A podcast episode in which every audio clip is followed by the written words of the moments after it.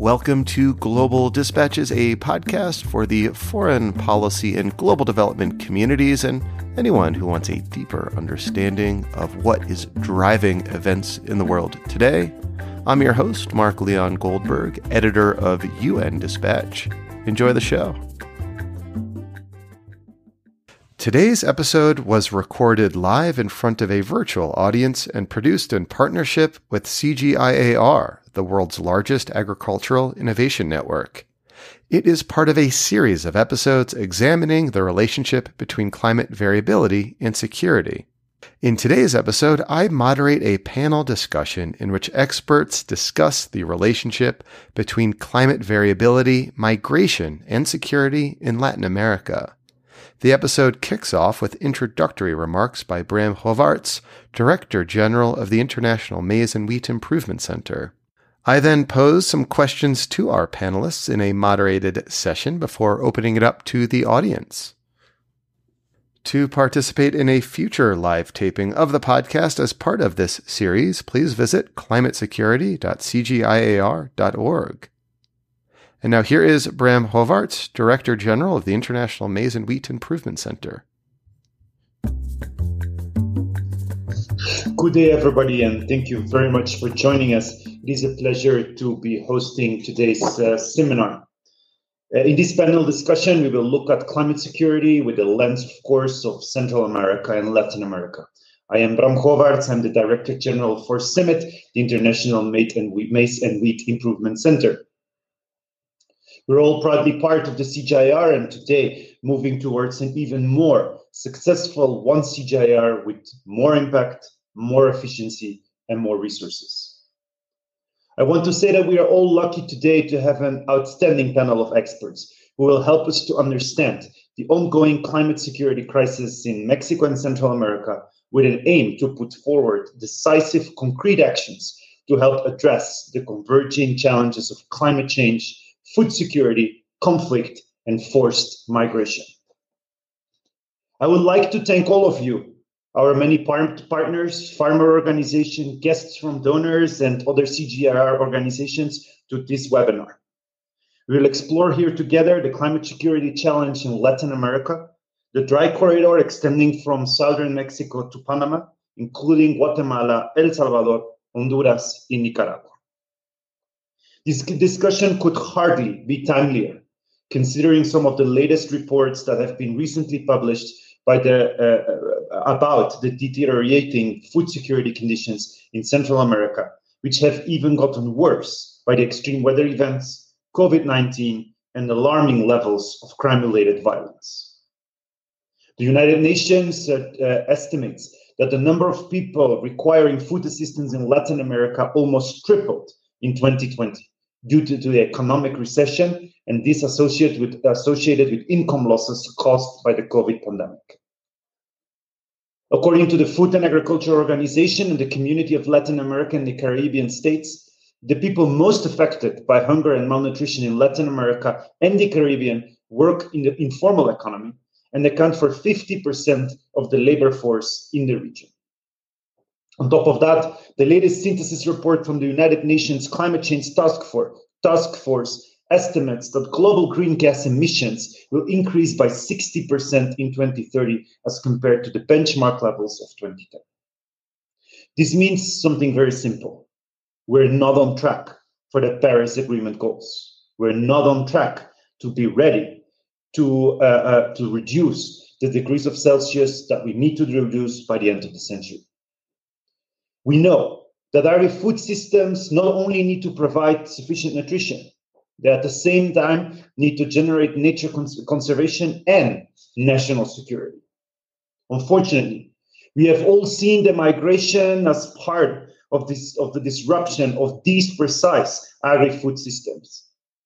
And these precise agri-food systems not providing all of the above. We have all seen how efficiency now need to be turned into resilience. How, in a way, today we need to go back to our roots. We have received for our work the Nobel Peace Prize uh, 50 years ago.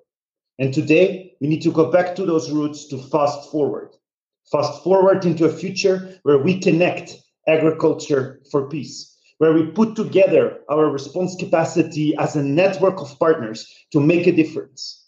Because you all on the call know that climate security, that a climate secure world, that a world without conflict, that a world where agriculture creates peace will not be made from air conditioned offices. It will not be made by people sitting and talking. It will be made by all of us turning things into action, data into information, information into decision making, and in decision making into decision taking. I'm sure that Mark Leon Goldberg will moderate very soon this complex discussion, a discussion that counts with Andrew as a well known special advisor for climate change of the UN. Daisy, well known friend and leader of the Latin America uh, Special Initiative for the CGIAR. Javier, who will represent the voice of the farmers, and we will have to listen carefully. And Salvador, as a good friend from the Mexican government. I am sure that all your insights on how to address the climate and food security crisis in the dry corridor of Mexico and Central America will be a complete eye opener. And more than that, a call for action we will not be able to ignore and we will be held accountable for. Welcome, everyone. My name is Mark Leon Goldberg. I am the editor of UN Dispatch and host of the Global Dispatches podcast. And today's conversation is being recorded as a live taping of the podcast. Bram Govaerts did a great job of framing this conversation, and I now have the honor of moderating an excellent panel today, whom I will now introduce. Javier Aliaga Lordemann is Senior Climate Change Specialist for the Latin America and Caribbean Network of Fair Trade Small Producers and Workers, which goes by the acronym CLAC. Welcome. Welcome. Daisy Martinez Barron is Regional Program Leader for CCAFS in Latin America with CGIAR. Welcome. Hello, everyone. Andrew Harper is Special Advisor on Climate Actions at the United Nations Refugee Agency. Welcome. Hi, Mark. Thank you. And Salvador Fernandez Rivera is Rural Development General Coordinator in the Ministry for Agriculture and Rural Development of Mexico. Welcome. Hello. Good morning. Good morning, good afternoon to everyone. Uh, I have some questions prepared for our panelists, but I will also be sure to leave plenty of time for questions from the audience. To ask a question, please simply leave your question in the comment section wherever you are watching today's live stream. And today's conversation is also available in Spanish. Please click on the link in the event description and mute the video player to listen to the Spanish language uh, translation. Uh, with that, let us begin. And Andrew, I am going to turn to you first. Uh, we've talked in previous panel discussions as part of this series how climate exacerbates insecurity, which can also lead to migration, both internationally and also within states. You are the special advisor on climate change for the UN Refugee Agency, so you must grapple with this issue nearly daily, I would imagine. In your experience, what is the role of climate in exacerbating insecurity, and how does this impact human mobility, specifically within Latin America and the dry corridor of Central America? Okay, and thanks, Mark. And um, I'd just like to say what um, how Bram introduced the whole session sums up a lot of the, the issues that we have to deal with. That climate change, the climate crisis, is being a I wouldn't necessarily say a threat multiplier, but probably a vulnerability multiplier.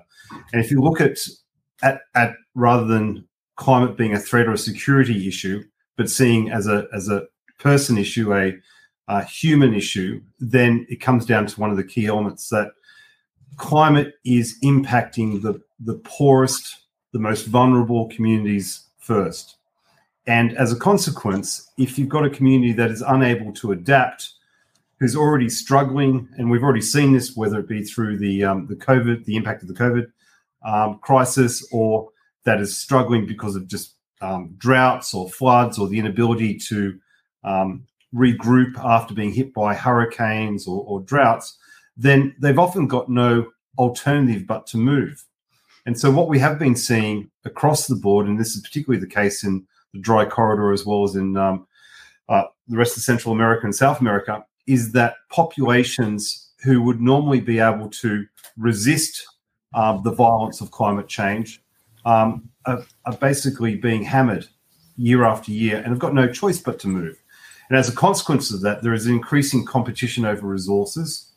and people are moving into areas where uh, there's challenges with governance, and this is leading to violence. Um, it may not necessarily be state sponsored, or it's it's it's just leading to a breakdown in, into societies in societies, and so as a consequence, this disruption which climate change is generating is leading to people looking for alternatives, and this is um, let's say exacerbating underlying other mega trends, which includes urbanization. People are moving for a whole host of reasons, and climate change is one of those key drivers. Over. Uh, thank you. Uh, I'm going to turn it over to Daisy Martinez Barron now. Uh, CGIAR Climate Security is soon going to launch a report on the climate security nexus in the Central American Dry Corridor. Can you provide us with a preview on what the main findings of that report are? Yes, thanks, Mark. Yes, this paper is um, aiming to understand the linkages between climate, conflict, agriculture, and migration in Central American Dry Corridor, and to offer a map, a roadmap for the region while emphasizing on the role of research for development. So, what we have found, we found that despite despite the interconnection between climate security uh, and migration crisis, these are being managed totally as separate challenges in the Central American dry corridor. So that leave us leave an opportunity for agricultural research for development to help rural populations to adapt and mitigate climate risk, uh, climate change impacts, as well as stabilizing agriculture-based livelihoods and increase peace and security through well-targeted support uh, efforts with uh, humanitarian, political, social, and security focused solutions. We have also find, find uh, we have, have also found that there are several entry points for climate security in this area. One of those is uh, to foster interministerial and intersectoral dialogue on current silo perspective, for example, and so to quantify interrelated social, economic, and environmental challenges and, and to find business cases to target public and private sector investment, including in research, and also building existing uh, on existing regional networks and transfer platforms to rethink and redesign community-based approaches. We think that those community-based approaches are can be really effective to uh, address these interrelated objectives. Also, to put human development, uh, rural human development, much higher in the agenda, I think that's key, and it's uh, it's related to what just uh, Andrew was mentioning, and strengthening and focus the agricultural research for development to transform the agricultural uh, systems to be more resilient and productive. Those are the key uh, the key entry points that we found in the report.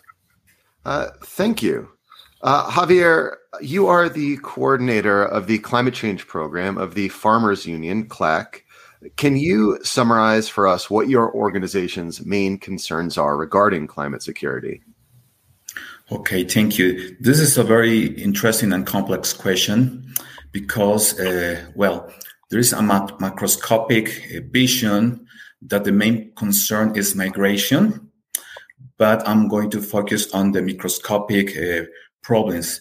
In our perspective, the main concern is the income because we are quite in touch with producers. We focus on income and we understand that if we improve incomes, we will break a vicious cycle, circle of uh, migration and this will uh, generate the opposite, the opposite phenomenon. But we focus on, since we focus on income, we understand that there are at least three dimensions of analysis.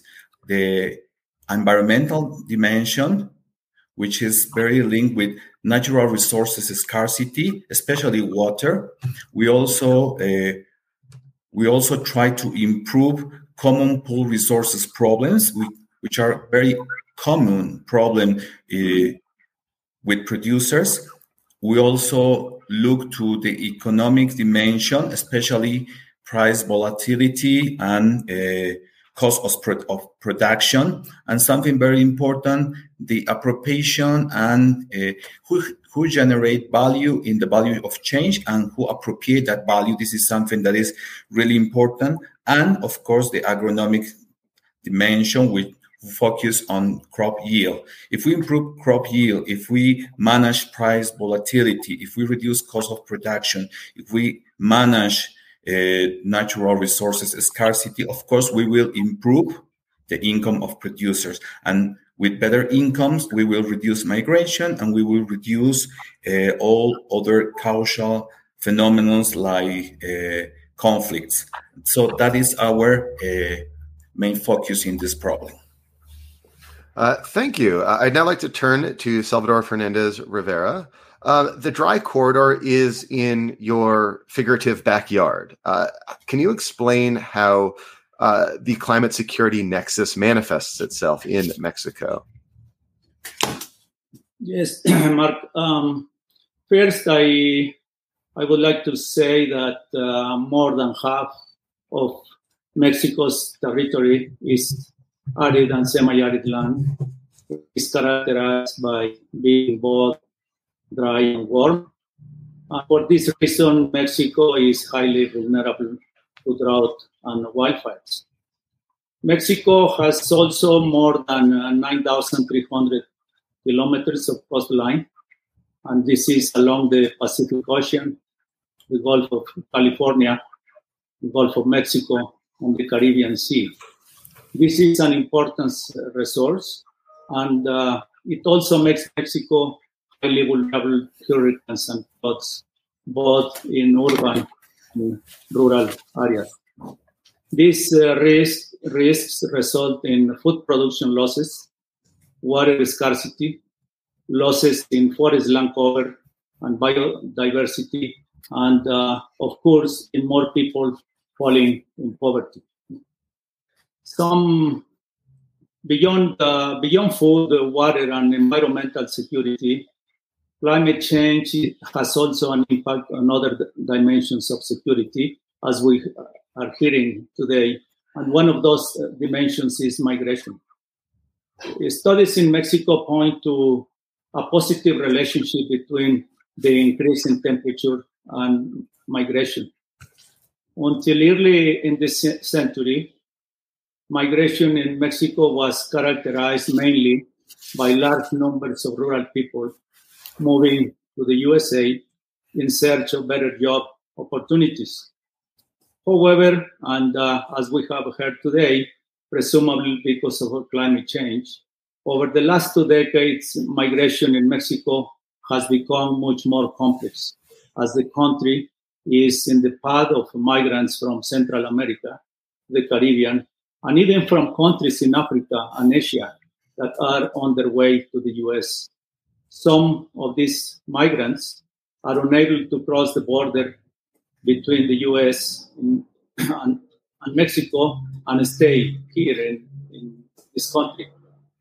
We also know that uh, migrants are very much abused by the organized crime, and this is a major threat to their personal security and it's also a threat to national security in Mexico. That's what I will have to say for now. Thank you. Uh, thank you. Uh, we'll continue with a, a, next round of questions. Uh, Andrew, uh, over to you. Unlike in Africa and Asia, displacement crises in Central America tend to be more short term from what you have learned from other regions, what needs to be done to mitigate the climate security threat in Central America, in the dry corridor in Central America, to avoid protracted crises like we see in other parts of the world?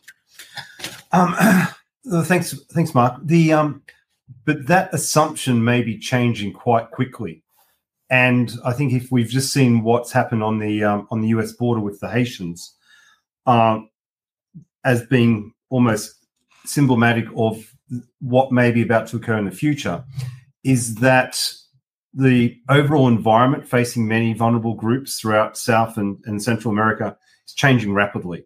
And as I mentioned before, you had communities in the past who may have been able to um, resist or adapt um, due to one flood or one one hurricane or one drought.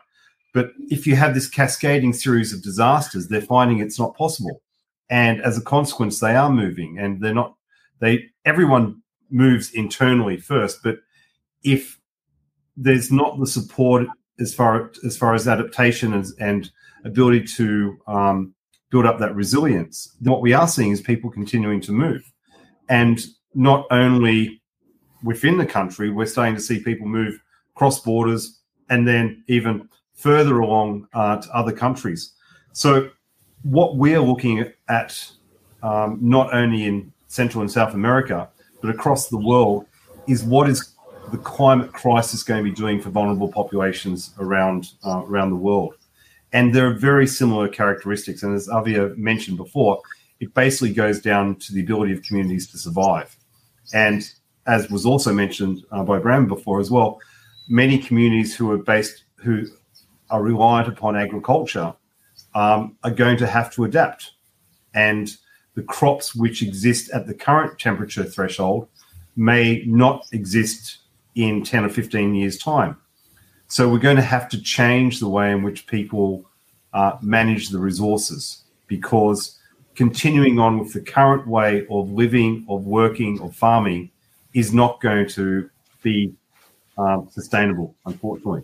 So what we're doing is trying to work with um, key actors in order to look at where these regions will likely be as far as the impact of climate change, but not only the impact of climate change, what will the populations be in those areas? Um, what will be the access to water in those areas?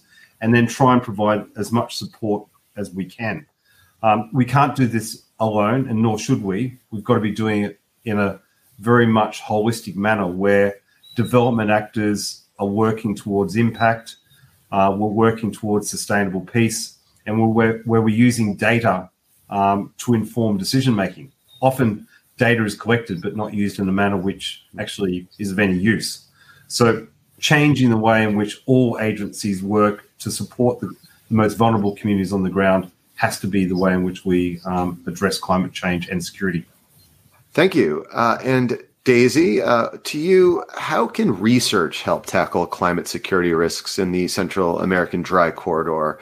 What are some of the success stories you could share with the audience that helped farmers adapt to build climate resilience and helped to bring about peace at the same time? Thanks, Mark. And I think that uh, agricultural research can can actually help to respond to the questions that Andrew was just mentioning. Um, using that data, using that information to really make decisions that uh, provide a means for communities to to uh, develop uh, the capacity to adapt and to increase uh, resilience. So investing in agriculture for uh, research for development uh, needs to be focused on enhancing resilience of agricultural production and rural livelihoods in response to climate change impacts, but that at the same time can also contribute to reducing conflict and out migration. And uh, in, in fact, in the position paper, we included three examples of uh, three different cases in which we can we can show this. One was on uh, participatory community-based adaptation, the climate smart village approach that um, the CGIAR research program on climate change, agriculture, and food security had been implementing over the last 10 years across Asia, Africa, and Latin America. And the other one was uh, related to the integrated agri-food system initiatives in Mexico and Colombia, led by CIMMYT and partners, which are clear examples of adaptive and transformative dimensions and resilience uh, for resilience building uh, in these two countries with relevant partners in order to reduce um, the impact of climate change and variability and increase productivity, as, as uh, Javier was mentioning as well. And then the third one on climate services uh, is to increase local resilience so that we have these local technical agroclimatic committees, mesas técnicas agroclimáticas in Spanish, which are able to provide that information tailored at the local level, tailored, tailored to the needs of the farmers and the uh, local stakeholders to really inform their decision making and reduce the risks associated to uh, climate variability and climate change in their uh, agricultural production systems. And this way, these, these local agroclimatic committees increase institutional adaptive capacity at different scales, in influencing national and institutional policy changes, actually also fostering interinstitutional alliances that are key in order to address this complex problem, and then uh, increase adaptive capacity and transformative resilience uh, across different scales. So these are the, uh, some of the examples that we um, that we have uh, to show this how research for development is useful to address this complex problem. And that leads very nicely into my next question to Javier. Uh, farming cooperatives are far more prevalent and more highly organized in Latin America than pretty much anywhere else in the world. Uh, what role do you see cooperatives playing in rural areas to contribute to peace and security as well as climate resilience? Okay, thank you. Mm. Well, in my previous intervention, I, I, mentioned that we need to break a vicious circle.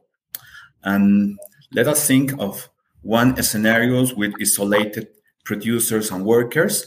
And in this scenario, producers and worker has limited access to market, limited access to financing, and of course they have low production and high cost. And this is, uh, of course, they will have a low income. And with low income, again, they will have limited access to financing and market. So this is a vicious circle when we, we talk about isolated workers.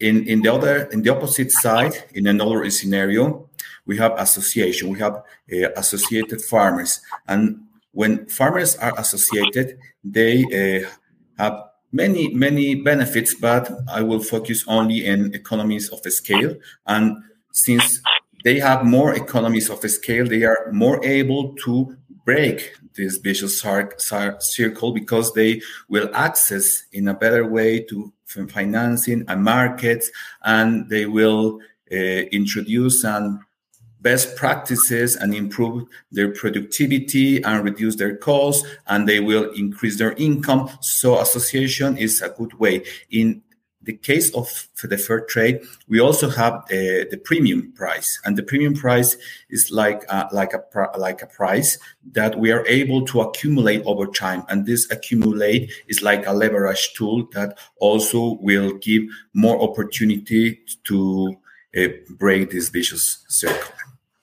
Uh, thank you, and Salvador. In regard to climate security focused interventions, what are some of the lessons learned that Mexico can share with its dry corridor neighbors to the south? Well, um, I, I, think it is important first to put in context what is happening in the dry corridor. It is, as we have heard today, it is highly vulnerable to climate change. And uh, in fact, the region emissions of uh, greenhouse uh, gases are rather insignificant yet the impact of climate change in the dry corridor is immense. The insecurity that few years ago was mostly contained within the, the northern triangle in the borders between El Salvador, Honduras, and Guatemala has expanded through the corridor, and very likely this has happened because of uh, climate change. Um, I make reference to this situation because this is something uh, similar that is happening also in Mexico. Uh, what lessons could we share? I think uh, first will be very general lessons, but I think it's critical to have uh, in place clear policies with goals uh, that address both climate change and climate related security issues. In Mexico's constitution establishes a mandate for sustainable development, also for environmental protection and for national security. We have a general law on climate change, and the country is part of the UN Framework uh, Convention on Climate Change. We have ratified both the Kyoto Protocol and the Paris Agreement. And uh, last year, we also updated our nationally determined contributions. Now, the situation on insecurity, I think it is it is more serious. We will talk about it a, a little bit today. But uh, to implement this policy and to meet the national goals and international commitments, we have what we call a special program on climate change. This is a program that uh, cuts across all sectors, and it is coordinated by the Ministry of the Environment and Natural Resources. The program goals include mitigation of greenhouse gas emissions, also sustainable use of the natural resources and adaptation to build resilience of people and the food system in general. In terms of res- resilience, what we are working on is basically on, on institutional and technical innovations to assist local governments and local communities to establish risk management strategies that uh, include, in particular, early warning systems, also actions to anticipate and build preparedness to prevent the impact of droughts, floods, wildfires, sanitary risks, and to some extent also market failures. I think this is basically the experience that we have and uh, that uh, we feel is also closely related to what is happening in the dry corridor. Thank you. Uh, thank you. And I appreciate your answer because these webinar series are all uh, great conversations, uh, but they also are intended to focus individual actions and institutional actions, what we can do to uh, overcome some of these challenges. So, with that in mind, my last set of questions to each of you will be action oriented.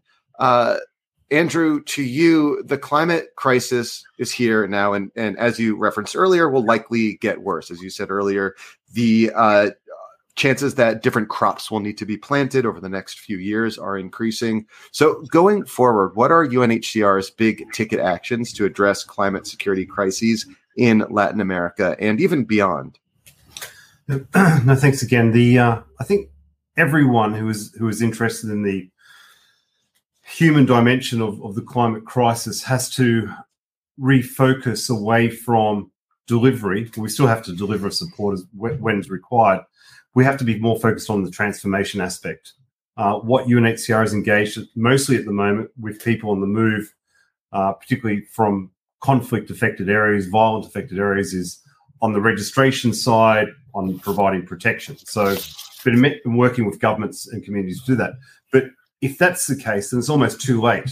So we have to transform the way in which we work to try and reduce the, the, the reasons for why violence breaks out. So the big ticket items have to be talking to communities, listening to those communities, and trying to understand what is it that they fear, and also how do they see ways in which to address best address uh, the impact of climate change and, other issues coming forward. So, in order to do that, we're working with um, governments, communities on the ground to develop regional plans of action so that it's not just trying to react to events, it's trying to be much more proactive, anticipate where the trends are going. Science is very clear, data is very clear in regards to um, the challenges we're going to be having in the future. We need to recognize that um, and respond accordingly.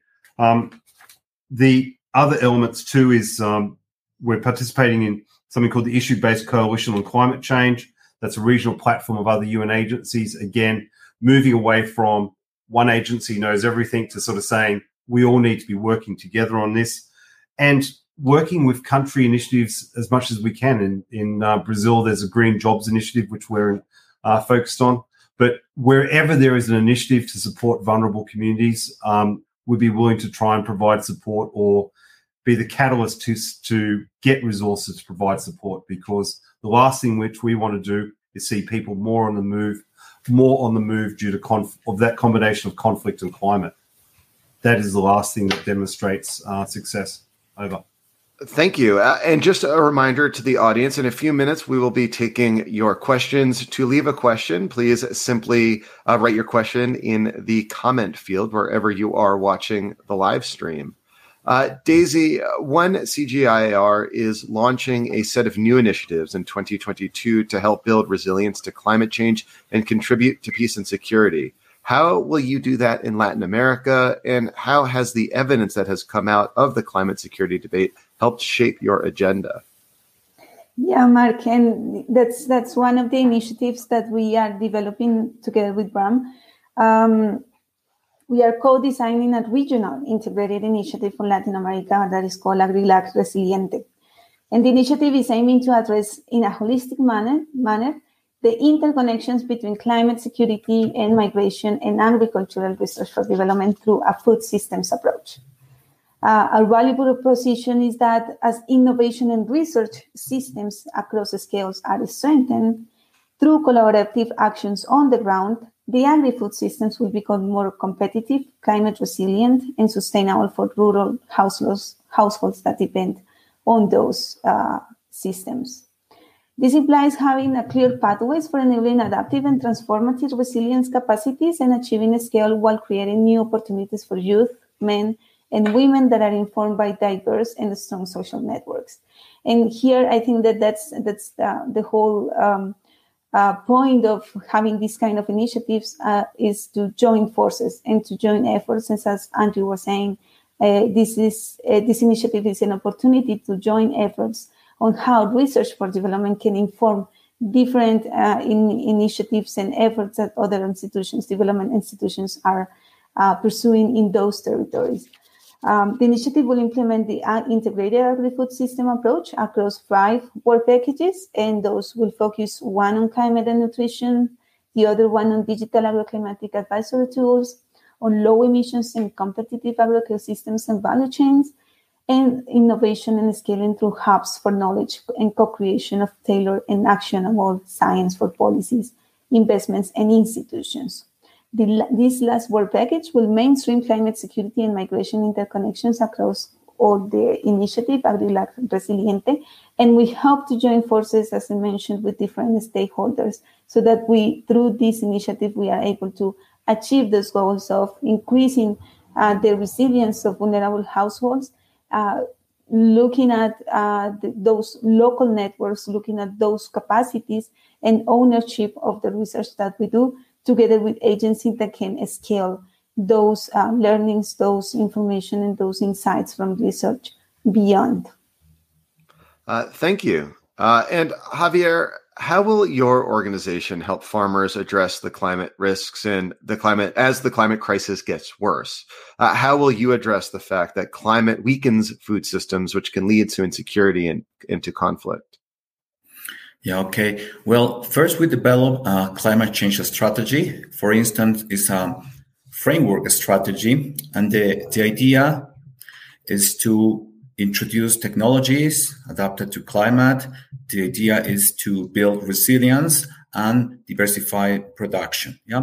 And our strategy is focused on five uh, strategic guidelines. The first one is planning, adaptation planning.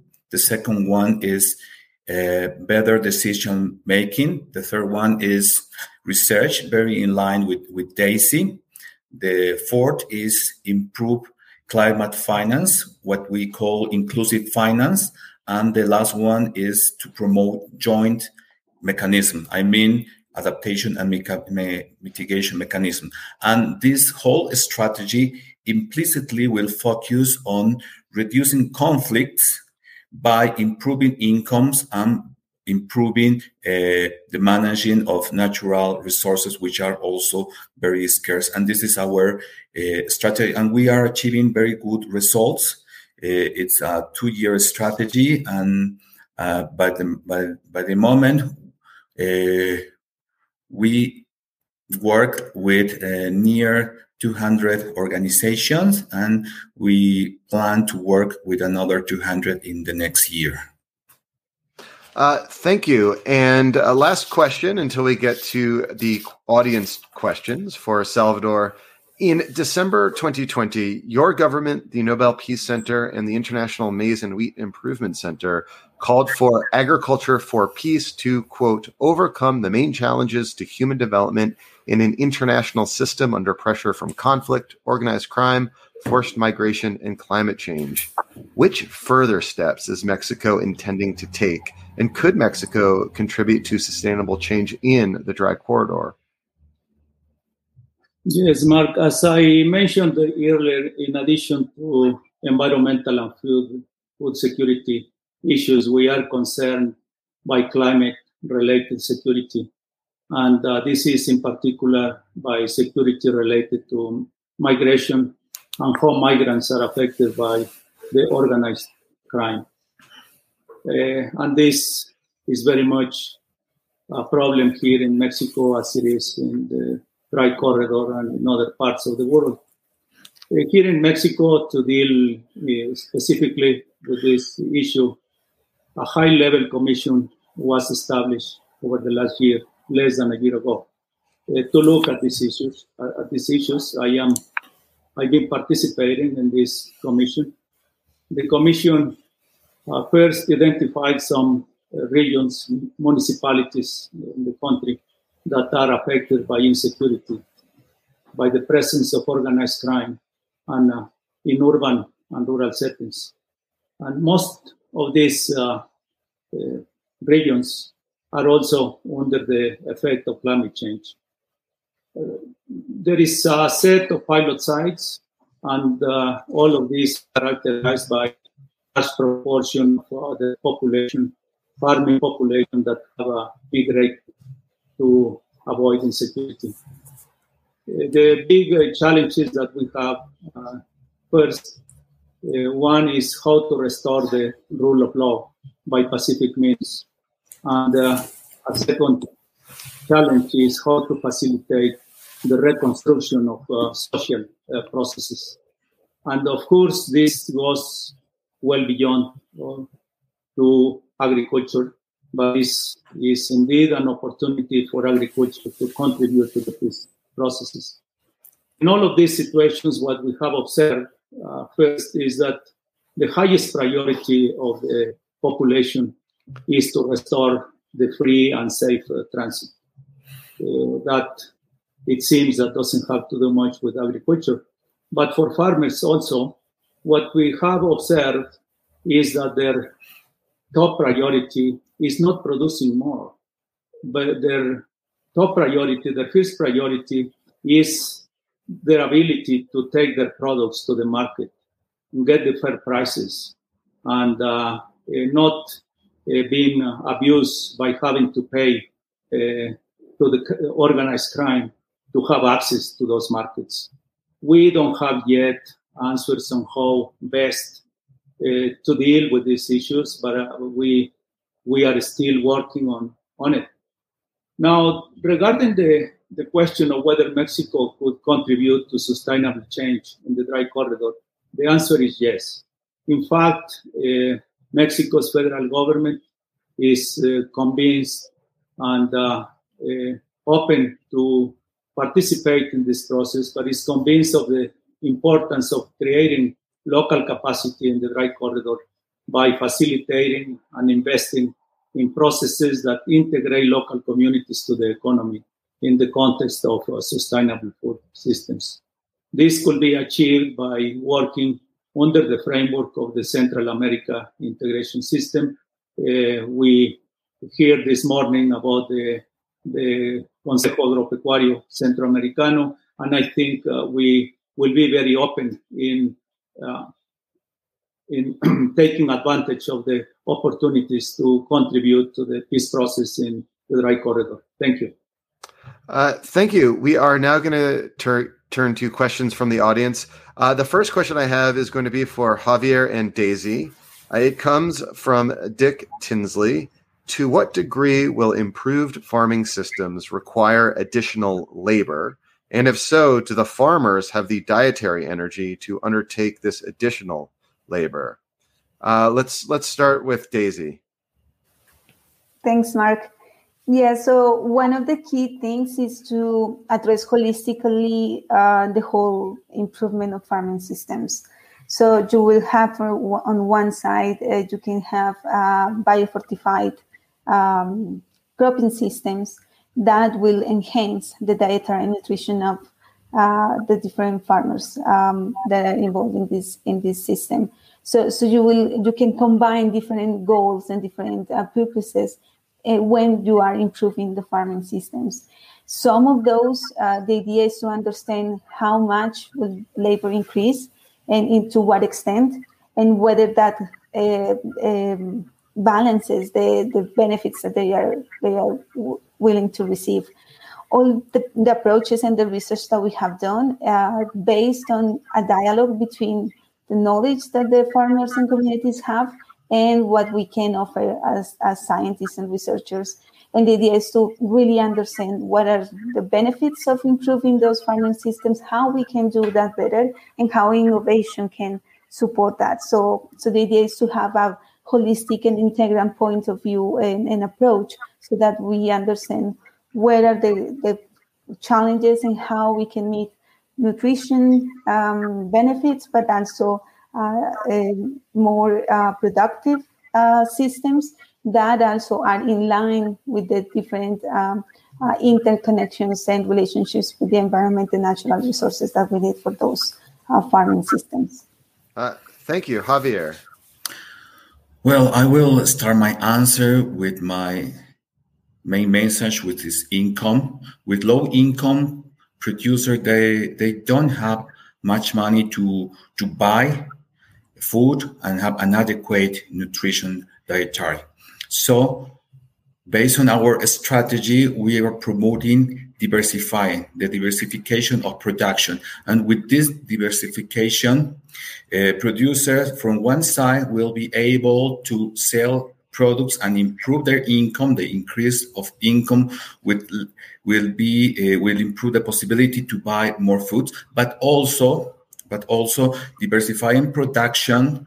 Uh, they will be able to uh, eat eat better food with their own production. So the idea is we understand the problem. This is a very common problem, and uh, we are working very hard uh, promoting tools to diversify production. And since we believe that this is the, the most adequate way, the most adequate tool to improve incomes and at the same time achieve dietary problems, uh, uh, we are we create a fund, a fund, and we are giving money to some producers based on some proposal to promote this uh, diversifying of production.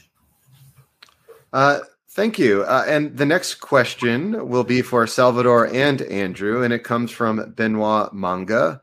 We know that cl- that migration has an impact on economic development, but will improving the farming systems of migrant regions contribute to the global fight against climate change?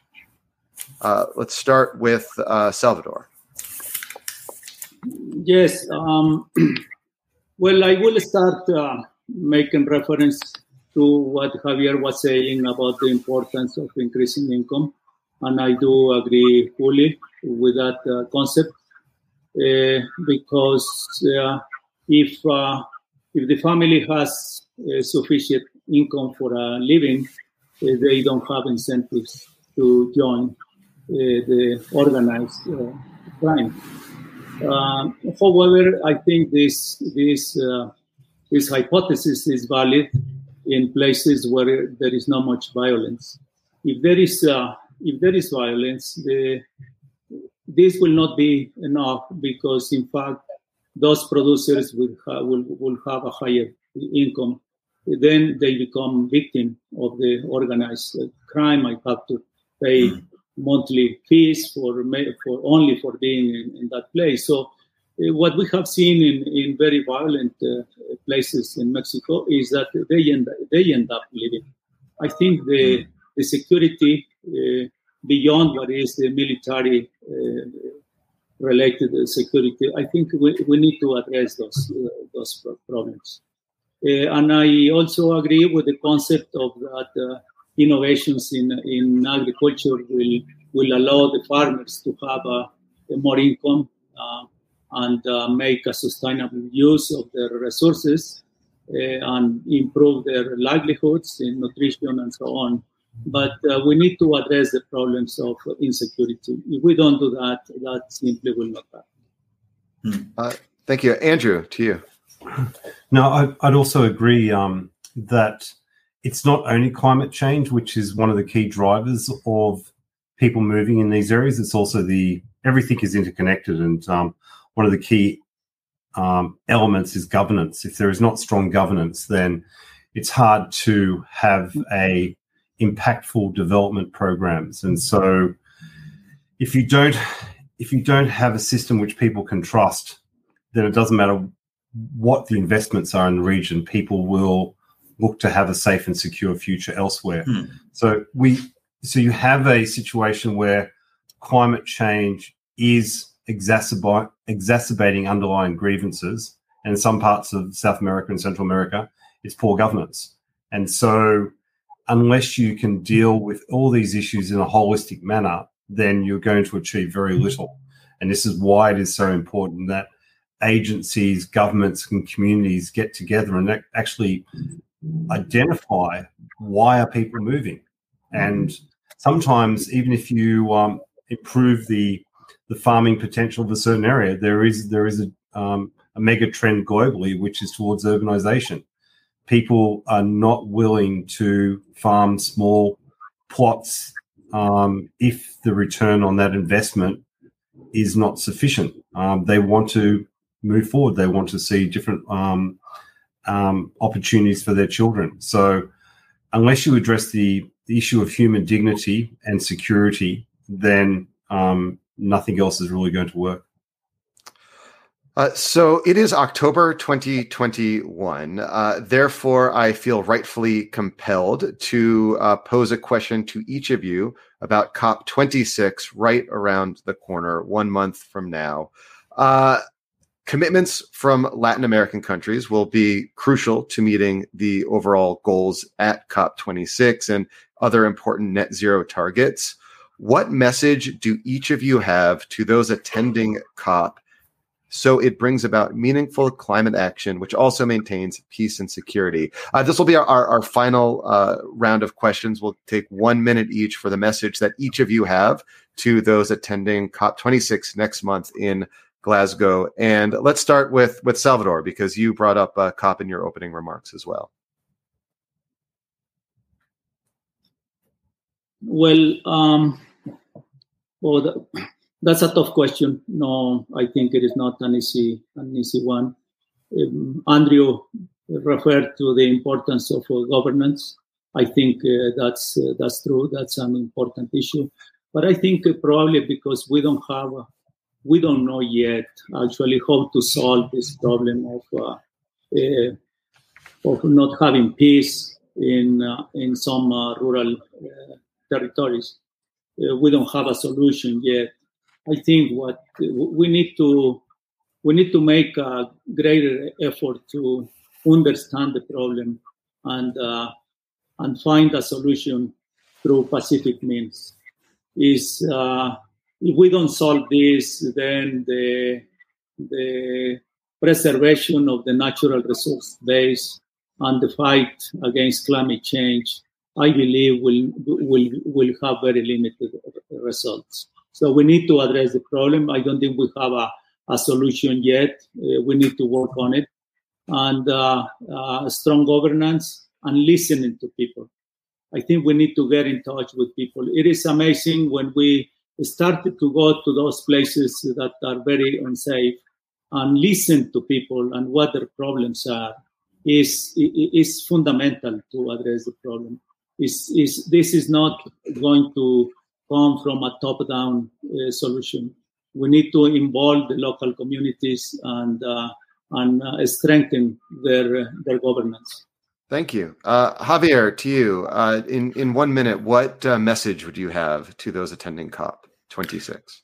Well, I think is that realize that agricultural producers and workers are key part of the solution and they need support, a real support, not only empty words. We need a real support, uh, especially related to more access to climate finance and a better distribution of this access to finance. Since we improve on when we improve the, the, the financing of producers, we will break this vicious circle and everything will start to, to be better. So uh, let's realize that workers are part key part of the solution and put in a, in a, in a, in the correct perspective, not only empty words. Thank you, uh, and Andrew, to you. Well, I hope people do not even attend COP unless they are actually serious about making a difference. Um, I attended Madrid um, COP a couple of years ago, and I've I've not really seen that much uh, significant change since then. Um, I don't want to sort of repeat what Greta says, but there's far too much talk and and not not enough action. I think the the, the people who are rather attending um, COP, maybe people should be talking to their own communities and sort of seeing what it is that they um, need to have changed. Um, one of the key issues with, with UNHCR is that we, when people apply for refugee status, we ask, what are the reasons why you left?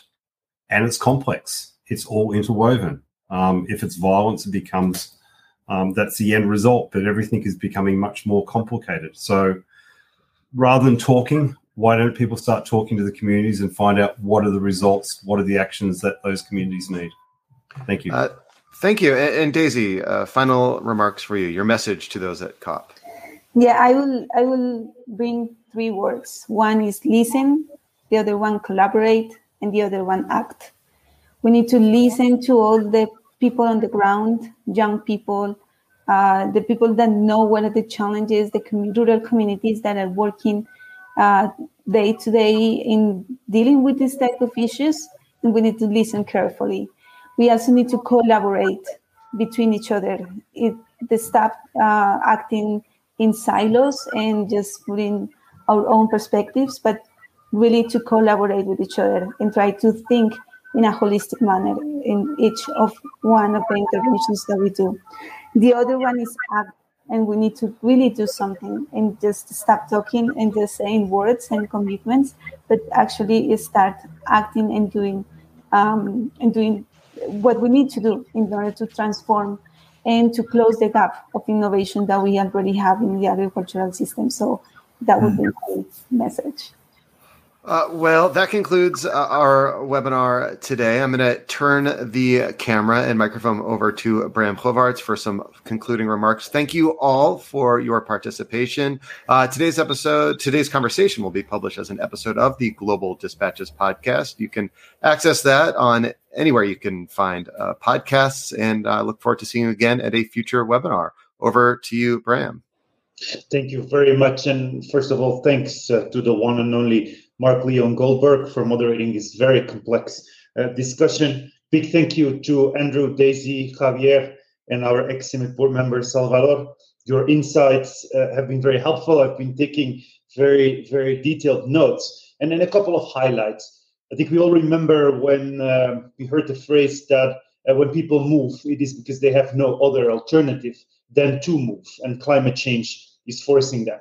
And this inspires us to look at stabilized livelihoods with more income, but especially to focus on how we can fix those agri-food systems that are already broken in the in the region. But also, let's look at those systems that today in this region are providing actually environmental services like biodiversity, are providing nutrition globally. And let's avoid that those systems also break, because that would have a de- devastating impact all over the world.